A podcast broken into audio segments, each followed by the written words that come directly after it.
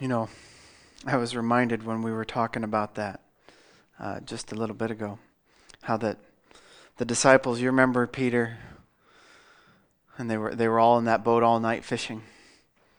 And they were experts, right? That was their chosen profession. Very skilled. They've probably been doing it since they were five, six years old. Knew the ins and outs of where to fish, what to use, the seasons. And they came in. And you remember what Peter said? Jesus says, take your boat on back out. And Peter says, we've been fishing all night long and didn't catch anything. Let's see. Right there you have an opportunity for your intellect, for what you know, for all of the years. Anybody, ever, let's say pride. Say pride. Yeah, pride. Let's all say pride. Pride. See, pride, intellect, experience, everything you think you know. And then Jesus says, why don't you go take your boat out? He says, that must be a devil. You know?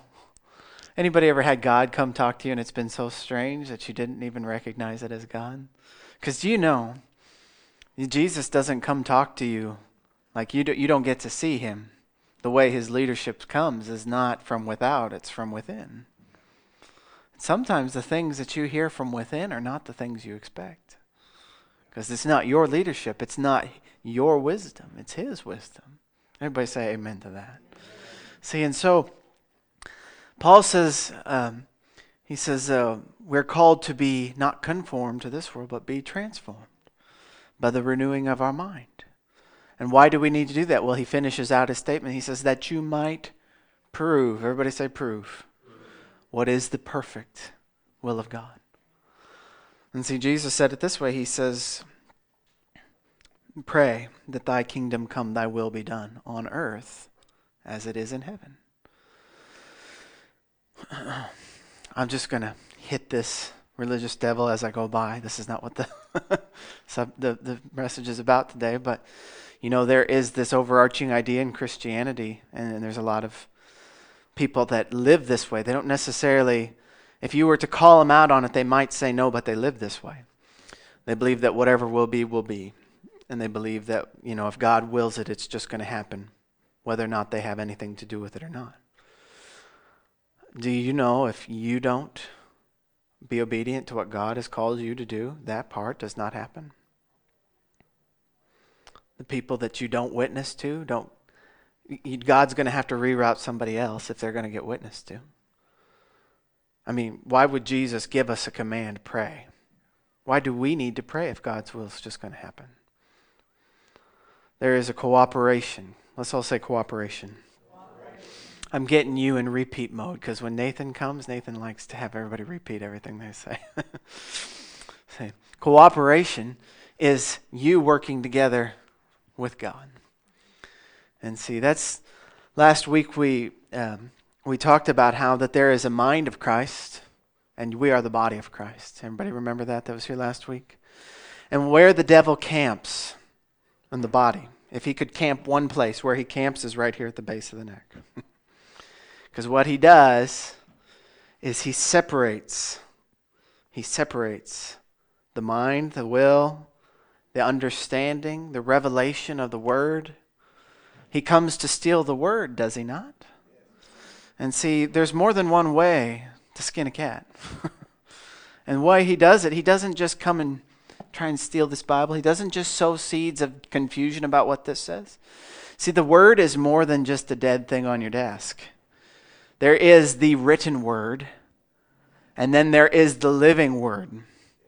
See, there is the logos, God has said. And then there is the living word, God is saying right now. Now, God does not change, contrary to some denominations that would like to say God has altered things he says. He doesn't alter anything he says. He is the same yesterday, today, and forever.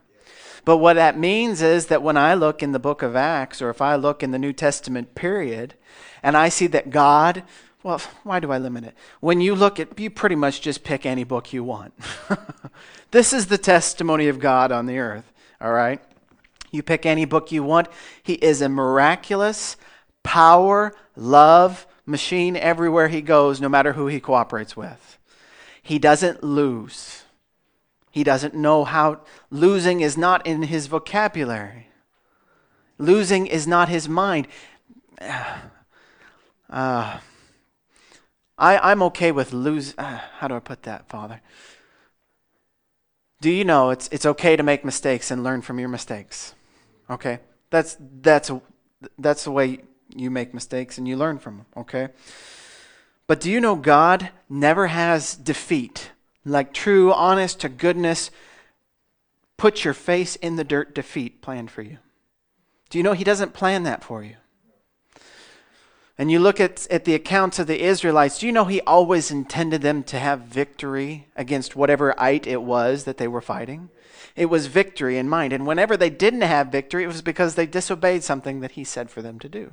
Or they couldn't do what He told them to do. They were disobedient. But victory was always God's will. Everybody say God's will. God's will. It's victory. And see, He has victory in mind for you. And there is no such thing as God planning permanent defeat for your life to get you to learn something. In the Old Testament and in, in times past, one of the ways that God had to teach people was from the outside in. That was the way He taught. All right? My children have to be taught from the outside in. And for everybody... See, in the Old Testament, it was blessing and cursing. If you obey me, you get blessed. If you don't obey me, you get cursed, all right? If, if my children obey me, I give them a cookie, you know. Now, they get cookies regardless sometimes, you know. I love them unconditionally, but that doesn't mean, do you know, love, and I, l- there's more than one kind of way to please your Father. And we sometimes use God's unconditional love as a hiding place for why we don't have to do anything. There's one, it's fine that God unconditionally loves the whole world, but there is an element of God's love that the whole world will never experience because they don't please Him. And we as Christians operate in degrees of the love and the will of God.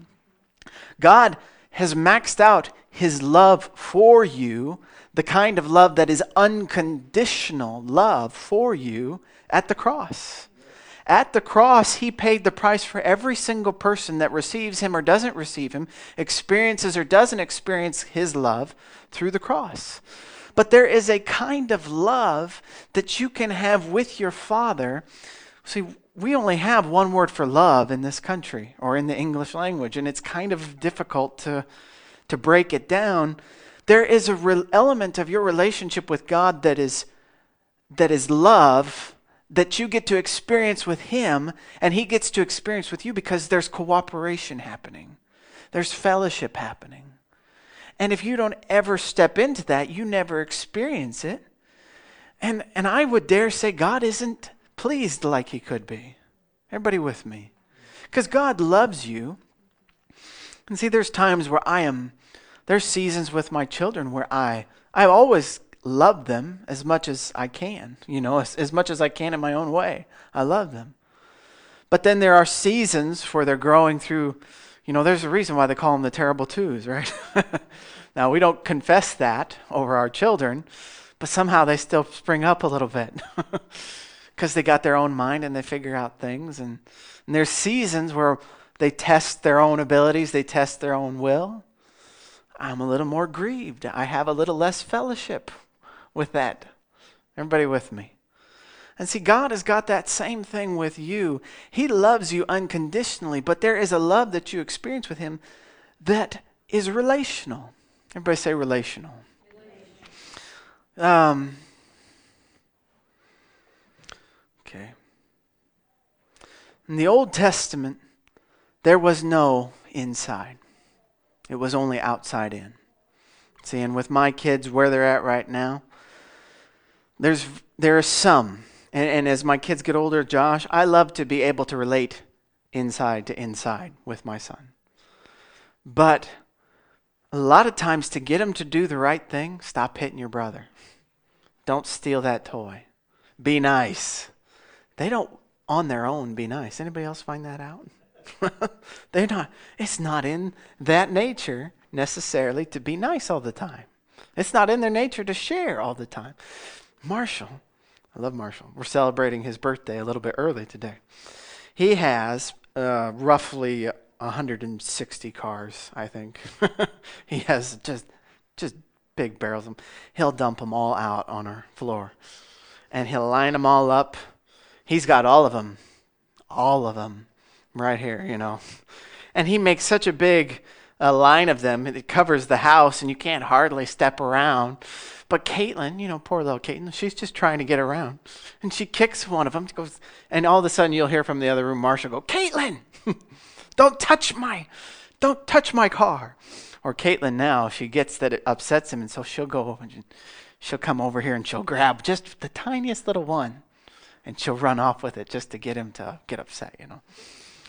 Well, he can't suffer the loss of one of those cars. And we didn't give them all to him. He just loves them with a, a passion. That's uh, this is any five, you know, a five-year-old boy only knows. He just loves every one of them. And we're like, Marshall, there's just this. You got one hundred sixty. Let's just let one of them go. You know, let's share. It doesn't come natural. And see, why we needed to be born again is when you receive Christ. It says in Galatians, the fruit of the Spirit. See, what's fruit? Fruit is what's produced naturally. Am I right? You you plant a seed, you plant an apple tree seed, it grows up. There's going to be apples by nature, by natural. It's just going to happen. It's the fruit of that seed. It just, that's the way a seed works. Well, see, the kingdom of God, Jesus says, is like a seed, and it's planted on the inside of you. When you receive Christ, it's growing up on the inside of you, and it says the fruit of the Spirit is love. Everybody say love. Joy, peace, long-suffering, gentleness, meekness, kindness. See, these are the fruits. These are the attributes. This is your spiritual genetic makeup that's on the inside of you. And these are the things that we're supposed to be handing out to people that don't have, you know, their nature. This is why Jesus says, you know, when somebody comes and steals from you, you give them something else. Why? It's not just. No, it's not just, but your love. And he promises, we usually use it for church offerings, but that's not what he's talking about. He says, if you'll extend love to people like that, I'll I'll cause other men to bless you and give back and restore to you a hundredfold everything that they've stolen. Why? Because you're extending love to people that are stealing from you. You're showing, you're showing God to them. And God, he's like, look, this guy is extending love when he's getting kicked. This guy is extending peace and joy when he's getting stolen from. This is a guy I want to give more to. That's what he's saying there. Bust down, shaking together, running over, I'll cause men to give back to you. That's what it's talking about. And see, when we got born again, the fruit of the Spirit, they are part of who you are. Well, sometimes they don't feel like it. Well, hello, flesh.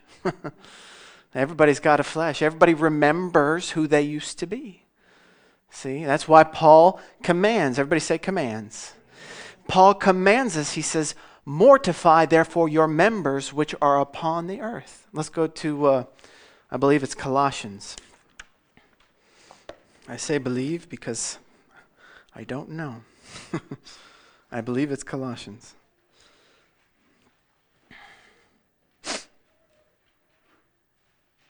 Colossians chapter three. Colossians chapter three, verse one. See, we are all risen with Christ. We've been born again. And he says, if you then be risen with Christ, seek those things which are above, where Christ sitteth on the right hand of God. Set your affections on things above, not on things of the earth. Now, he was almost talking to you like you got control of that. Do you have control of that? You do. You have control on what you set your affections on. Where, how do you set your affections? Where you place your time? Who you hang out with? What do you let in? What do you meditate on? Okay. Set your affection on things above, not on things on the earth. For you are dead, and your life is hid with Christ in God. It's important here, if, if we can just kind of zoom out and see this from God's perspective. Because when we get born, we get born into this life, and this life is not as exactly as God had planned it. Do you know he intended for us to be spiritually alive, children of the living God walking around in a physical world? That's what he intended, and that's what he created. And in the end, it doesn't say we're all going to end up being spirits floating around in heaven. It says there's going to be a new heavens and a new earth, right? He's going to do away with this one. He's going to create a new one, and he's he is going to have what he originally intended. That is his, he's going to... He always wins. Amen. See? So there's going to be a new heaven and a new earth. And the way God sees this is that he sees you right now in this tiny little period of time. Whatever time you have on this li- in this life. Whatever short period of time. He says, and Paul is writing not from man's perspective. He's writing from God's. He's saying, you're dead. In the sense that don't look at this life as the life. You have to reckon that if the life that you used to have before you were born again, if you died once on the inside, in other words, that spiritual death no longer reigns over you, and you are crucified together with Christ. That was that first death that you have been redeemed from, praise God. But there's also the other death. There's this death of the physical man. And he says, you have to reckon yourselves, if you believe that you have spiritually already died with Christ and are raised together with him already, you, why don't you also reckon that the physical man and this physical life is already dead and set your affections on things above? He says, what, what, a, let me, let me ad lib, okay? What a waste it would be. What a waste it would be to take that sixty, seventy, eighty years of being a regenerated, living person before God your Father, but then set your affections for that short little period of time on things that you're not alive to anymore. He says, you're dead to these things. Everybody with me? Set your affections on things above, not on things of the earth, for you are dead. Now, what's he talking about? You're, you're reckoning yourself already. Judge yourself as dead. This thing doesn't get younger. We're not Benjamin Buttons here, okay? This thing isn't going to get better. We, every, the world keeps trying to find ways of making this thing live longer. It's not going to work, all right?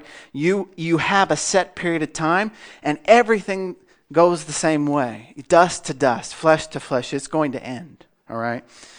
And if you live with that perspective... This is part of the message I always preach at funerals. Whenever you go to a funeral, it's, you know, you don't think of a funeral as a joyous occasion. But do you know funerals are one of the best reality checks that you can have as an individual? To sit there and look at that and realize, and that's what Solomon, if you read in Ecclesiastes, Solomon wrote about going to funerals.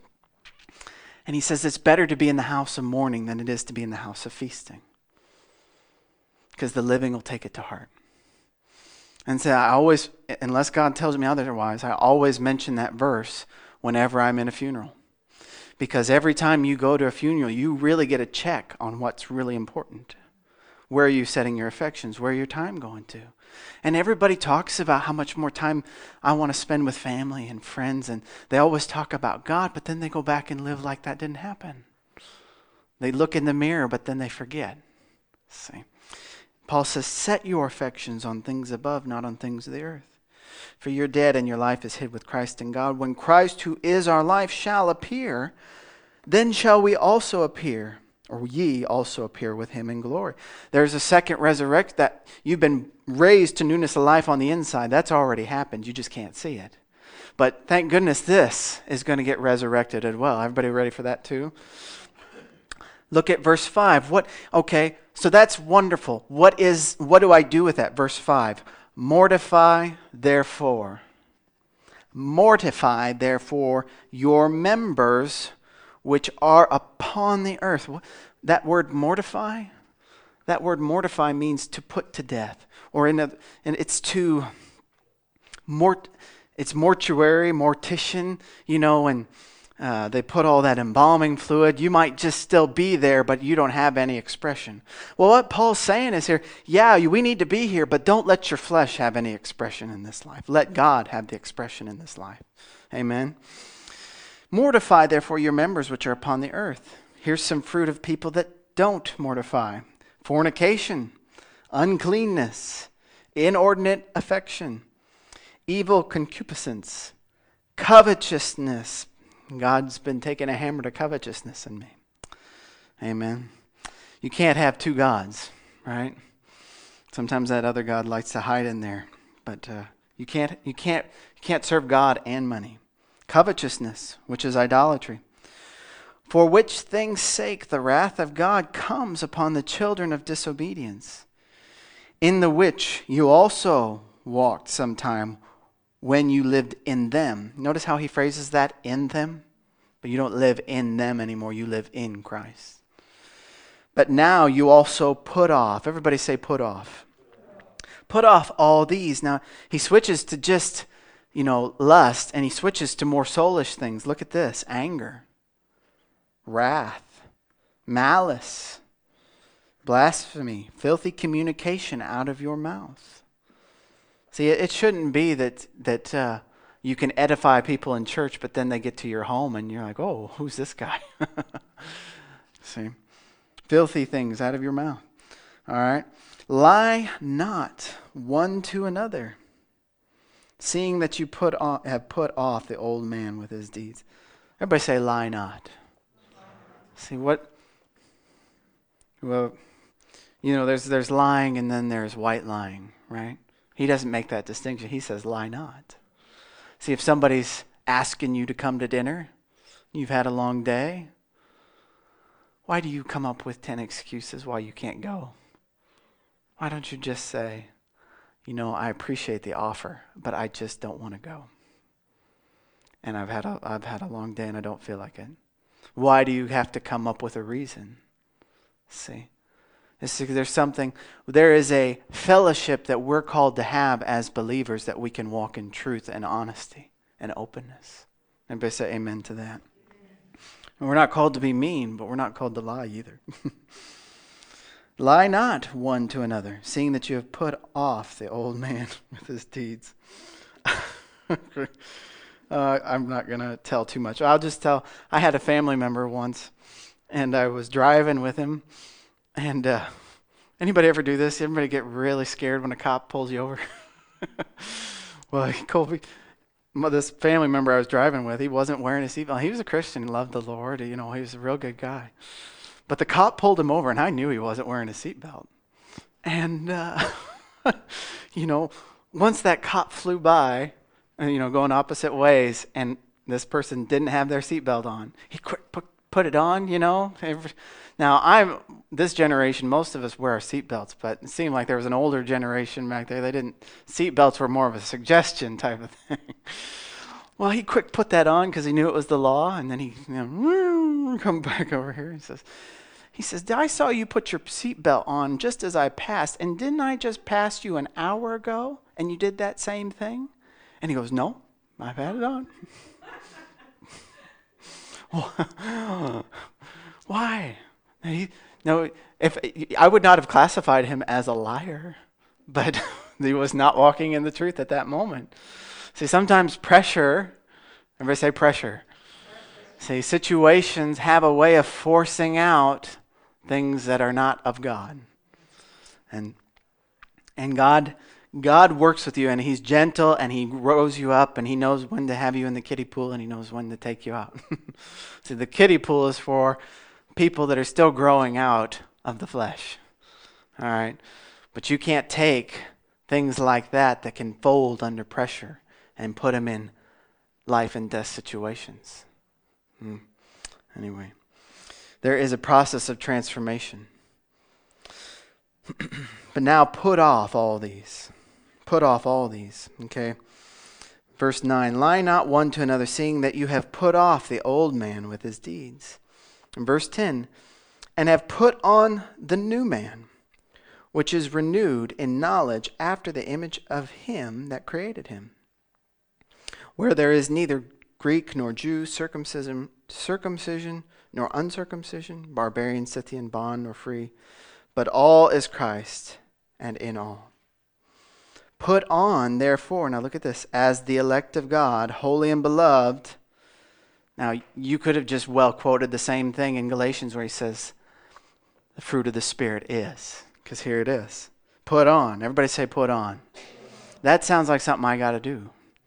All right? Put on, therefore, as the elect of God, holy and beloved, bowels of mercies, kindness, humbleness of mind, meekness, long-suffering, forbearing one another, and forgiving one another. If any man have a quarrel against any, even as Christ forgave you, so also do ye. And above all these things put on charity, or love, which is the bond of perfectness. Okay, and a lot of times in King James, perfectness is another word for maturity. And let the peace of God rule in your hearts, to the which you are also called in one body, and be ye thankful. Verse sixteen, let the word of Christ dwell in you richly. Everybody say richly. Okay. Now that's a special word for me because my name is Richard. No, let the word of Christ, that was a bad joke. You guys shouldn't have laughed at that. All right. uh, all right. Let the word of Christ dwell, and you're not supposed to agree with that, though. I gotcha, no. Uh, let the word of Christ dwell in you richly in all wisdom, teaching and admonishing one another in psalms and hymns and spiritual songs, singing with grace in your hearts to the Lord. And whatsoever you do in word or deed, do all in the name of the Lord Jesus, giving thanks to God and Father by him. All right. See, a lot of times if you read Paul's letters, what he'll do is he will take the first half of the book and he'll talk about what they have been made to be in Christ. See, what you are created. You know, God created you a brand new creature. Brand new. From the inside. And then the latter half of the book, a lot of times what Paul will do, he says, okay, now that all the, the, now that you know what you have been created, walk in what you have been created in. Do what you've been created to do, okay? I think I mentioned this a couple weeks ago. There's two ditches on either side of this truth. There's a group in the body of Christ that claims, well, I'm created in righteousness and true holiness. And no matter what my flesh does, I am loved by God. And I am a spirit, and I am his child. So God loves me so much, even if I don't keep that flesh in check, I can do whatever I want. I am still the righteousness of God in Christ Jesus. That's a lie. That's from hell. And then there's another group in the church. Okay, now this other group is gaining in popularity. Okay, this other one is dwindling at the time, but both of them are stealing. Okay, there's another group in the church that still sees salvation, see, still sees the path to heaven as a way of being good, a way of working towards it. Okay? Both of them are not true. How can you do good if you're not created in righteousness and true holiness? You must first be born again. And from that springs the good works. You were created unto good works. Let's go to Ephesians.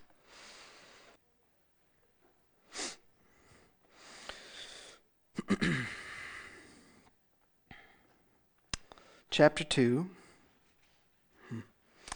This Ephesians is so good, I just kind of want to read the whole chapter, you know. um, we'll start in verse one. Okay, I can't I can't help it. Ephesians two, verse one. And you, everybody say me. Hath he quickened? Now how did he quicken you? He didn't quicken you to newness of life on the outside, it's on the inside. Amen. Amen. You hath he quickened, he brought from death to life your spirit, who were dead. You were dead in trespasses and sins, wherein in time past, before you got born again, you walked according to the course of this world, according to the prince of the power of the air, the spirit that now worketh in the children of disobedience. Okay, that's the dysfunctional family we all came from. We need to be born again into the new family, God's family, among whom also we all, everybody say all, we all had our conversation, our citizenship, our membership with that family at one point, among whom also we all had our conversation in times past, in the lusts of our flesh, fulfilling the desires of the flesh and of the mind, and were by nature. Everybody say nature. See, that nature on the inside of a sinner, you, part of the reason the church has a hard time evangelizing the lost is they expect them to be saved. You cannot condemn a sinner. You can only offer them an alternative. How do I put that? You cannot come to a sinner and tell, this is the law. The law came and told them, stop it, stop it, stop it. And they wrap their knuckles, metaphorically speaking. That's not the church's job today. Okay, not all of it. The church's job today is to offer the world, you can have life. You can be free. Christ has set you free from sin. All right. We were all by nature the children of wrath, even as others. But God, who is rich in mercy for the great love wherewith he loved us, even when we were dead in sins, hath quickened us together with Christ by grace. Everybody say grace. Grace. Grace you are saved, and hath raised us up together and made us sit together in heavenly places in Christ Jesus. Now, is it talking literally? No, it's talking spiritually. It's talking in positional truth because Christ sits on, sits on the right hand of God. Every one of us who are in Christ sit together with him because he is our brother and he is our co-heir. Didn't he say the Holy Spirit will come and show you everything that is mine? God has given me everything, and everything that he has is mine, and he will come and show it to you. Well, that's how you're sitting there. And hath raised us up together and made us sit together in heavenly places in Christ Jesus.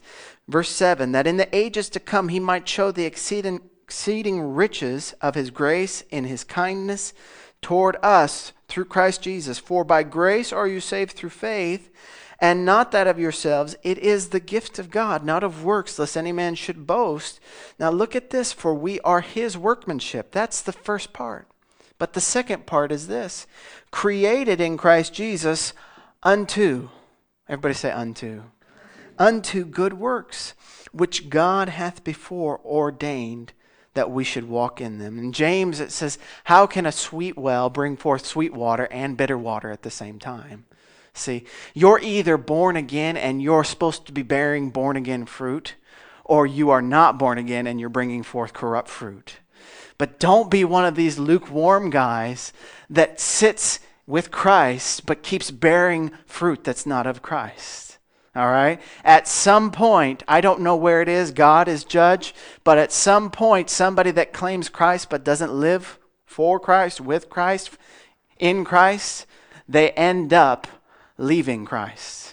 Okay? Paul warns against that in, in very many letters. Okay? So we don't want to be one of those.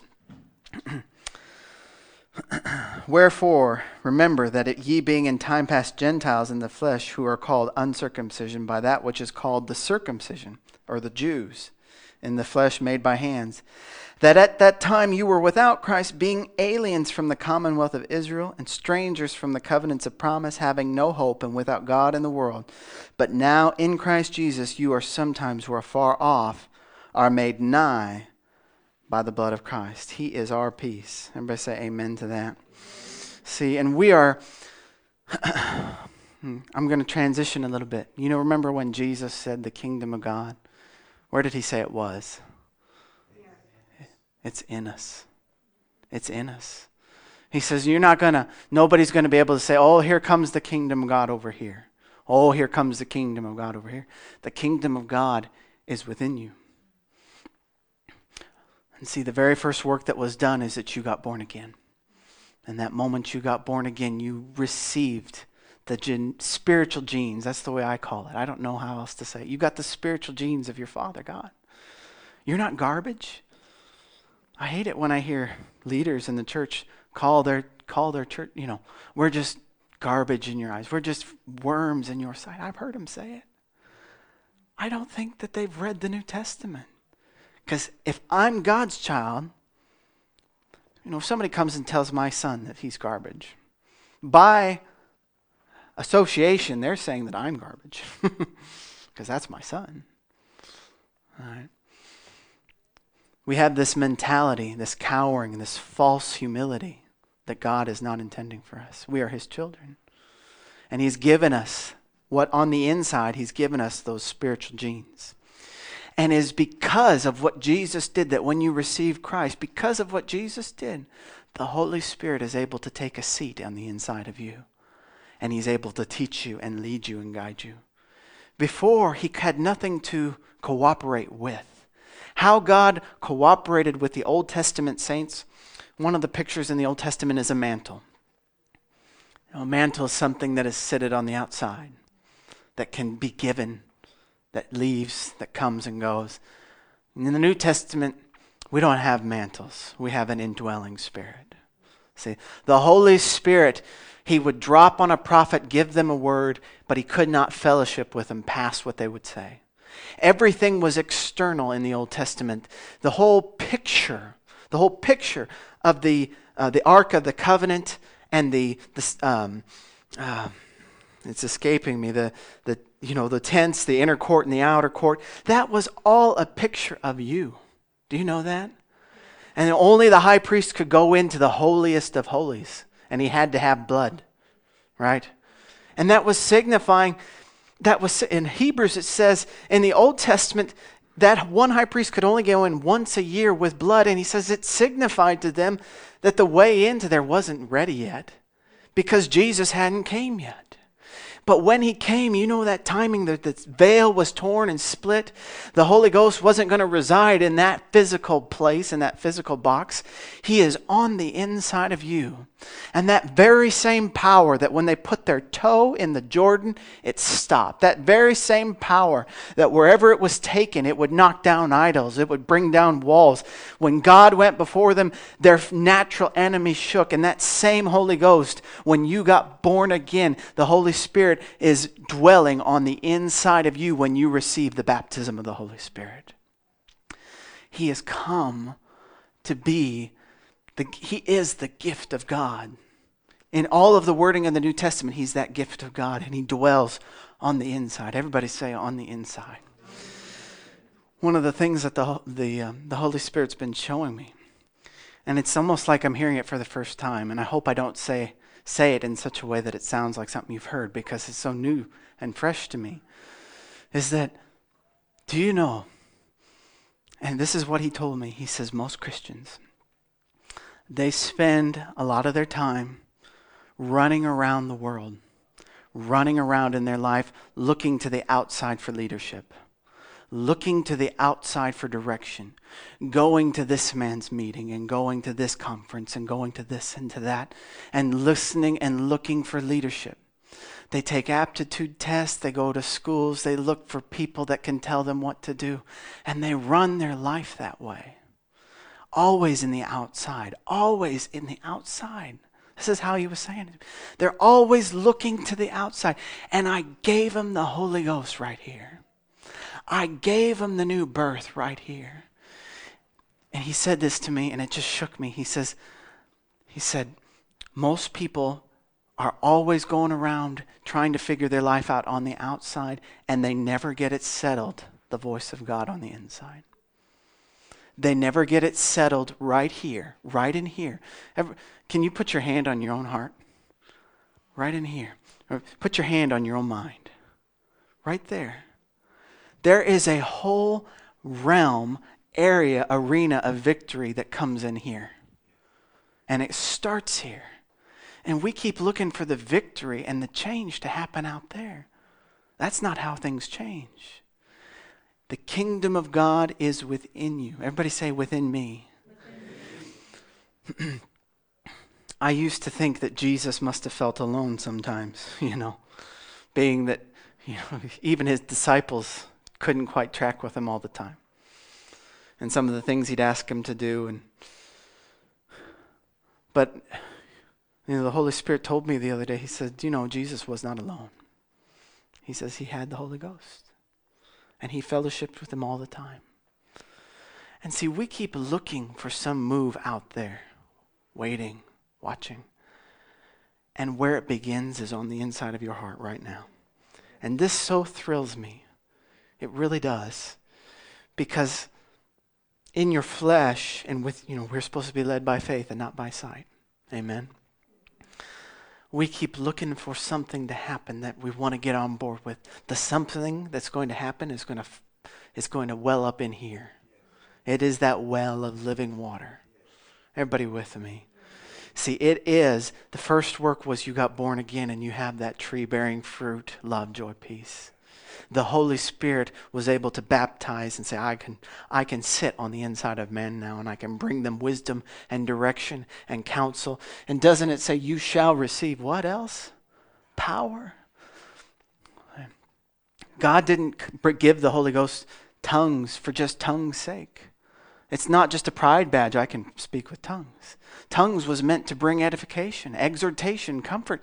And it was supposed to bring you to a place of transformation, because what the Holy Ghost has come to do, he says, I, okay, we're going to read this verse, and I'm going to try not to get ahead of myself too much, because I'm not going to be able to fit that. It's going to be more. Everybody say more.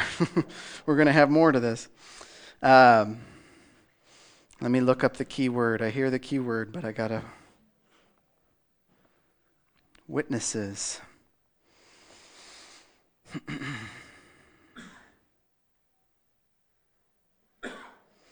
hmm. Yes. Go to Acts chapter one. And this is Jesus giving direction to those that waited on him. I'll start in verse four, Acts one four. And being assembled together with them, commanded them that they should not depart from Jerusalem, but wait. Everybody say wait. Now, in a figure, that word wait, it's something that we all need to do. It's something every Christian needs to do. Before you go running off on a dozen mission trips and find out they're not gone.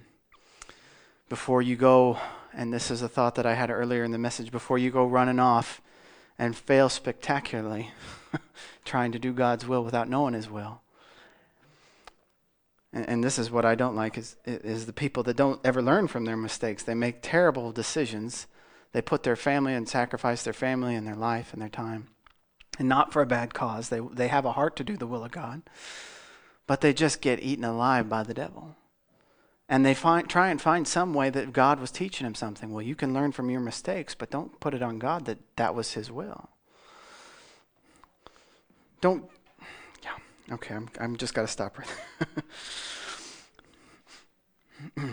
Verse four, and being assembled together with them, commanded them that they should not depart from Jerusalem, but wait for the promise of the Father, which, saith he, you have heard of me, for John truly baptized with water.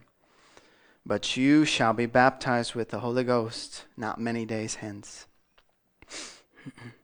And when they were therefore come together, they asked of him, saying, Lord, wilt thou at this time restore again the kingdom to Israel? And he said unto them, it is not for you to know the times and the seasons which the Father hath put in his own power.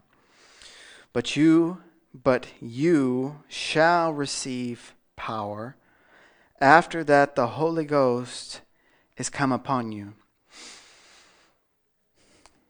Why do we need power? Look at this. And you shall be witnesses unto me, both in Jerusalem and in all Judea and in Samaria and unto the uttermost. Everybody say uttermost. Uttermost, uttermost parts of the earth. Now there's this prevailing idea in theology that that's power has passed away. The Holy Ghost passed away. These things are not for today. Um, and, and why I harp on this is because, you know, I want the church to be in unity. I really do. But when we can't agree about what the Holy Ghost is here to do, I can't be in unity with you to some degree. How can two walk together unless they be agreed? All right? I will op- I will cooperate with the churches of Marshalltown and any church that can cooperate towards something that God has inspired as far as I can. But if the Holy Ghost is stopped at a certain degree, I cannot walk with you anymore, all right? And and I'm not saying that we've arrived. There's much more we don't know. There's much more power, I believe, that God wants to unleash through this church that has not been unleashed. We're growing, amen? Okay? Everybody's in the process of trying to get on the same page with God. God is in that reality, and he's never left. He is that reality. And we're all trying to get there. We're all trying to be on that same page so we can do what the works he's called us to do. But look at this. Look, if Jesus had ever intended for those works to end with the twelve, which doesn't jive with any other scripture, okay, or just for a season. Let's just say, let's say you're you're you're more liberal in your beliefs. It was just for a season. It was for like one hundred fifty years to to give authority to the scriptures. How on the earth, why in the world would Jesus say, "But you shall receive power after that the Holy Ghost has come upon you, and you shall be witnesses unto me, both in Jer- Jerusalem." Well, that's where they were at that time. And most of the apostles, that's where they bore witness, was Jerusalem. Some of them went to other places, okay? Judea, Samaria, but the uttermost parts of the earth? Do you think they made it? Or do you think that's us? That's me. That's you. If the Holy Ghost has come to empower us to be a witness in the uttermost parts of the earth, then it is still a present-day word. For you and me. And it's on the inside. Everybody say inside. That is on the inside of you right now. How do I put that in such a way?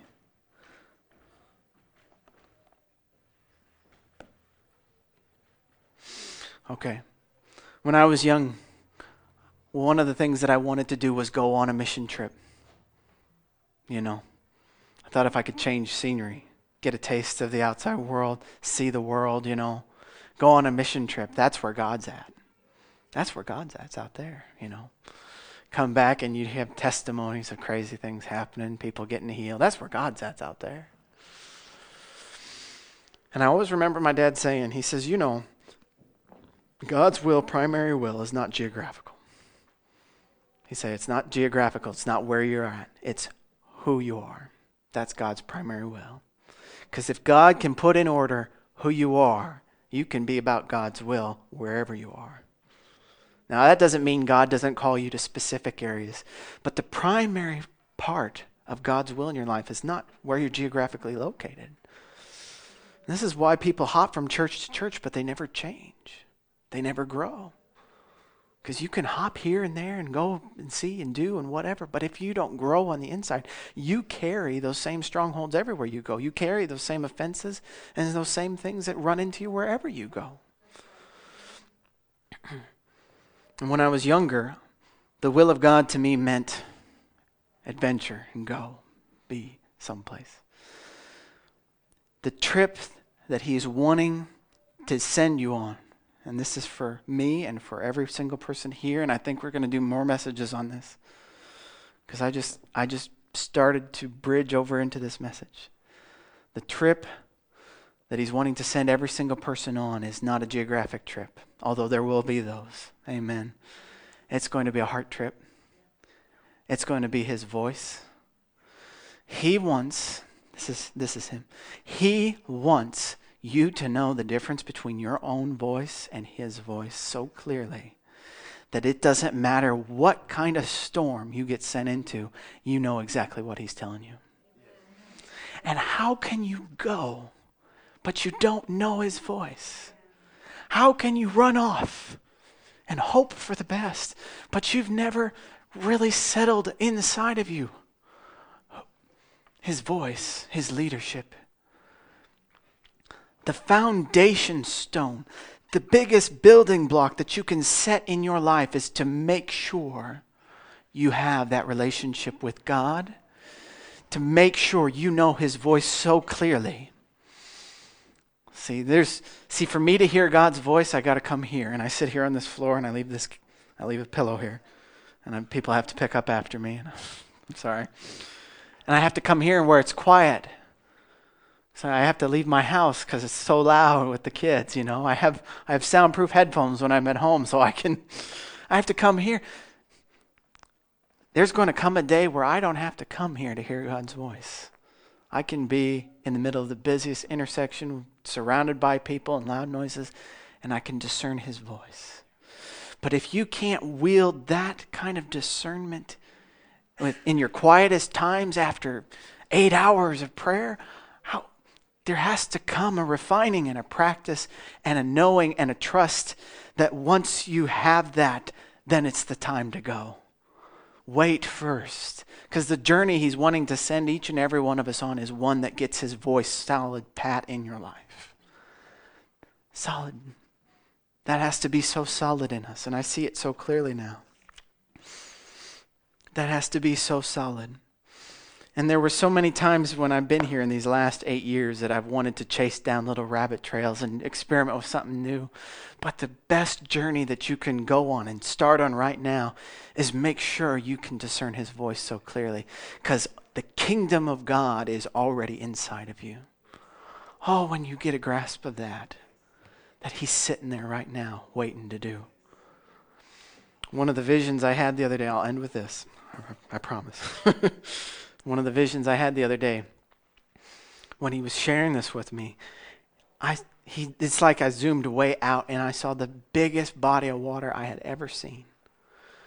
But it was it was a, it was dammed up like this, and it kept zooming out and zooming out, and and as I zoomed out, I zoomed out of me, and I was sitting there on the floor, and I was looking at my own face. And and the Holy Spirit started to show me. He says, the kingdom of God, the Holy Spirit resides with you in your spirit. That's what baptism is. When you baptize something, you're saturated in it. And the Holy Ghost, he is all of God on the inside of you right now.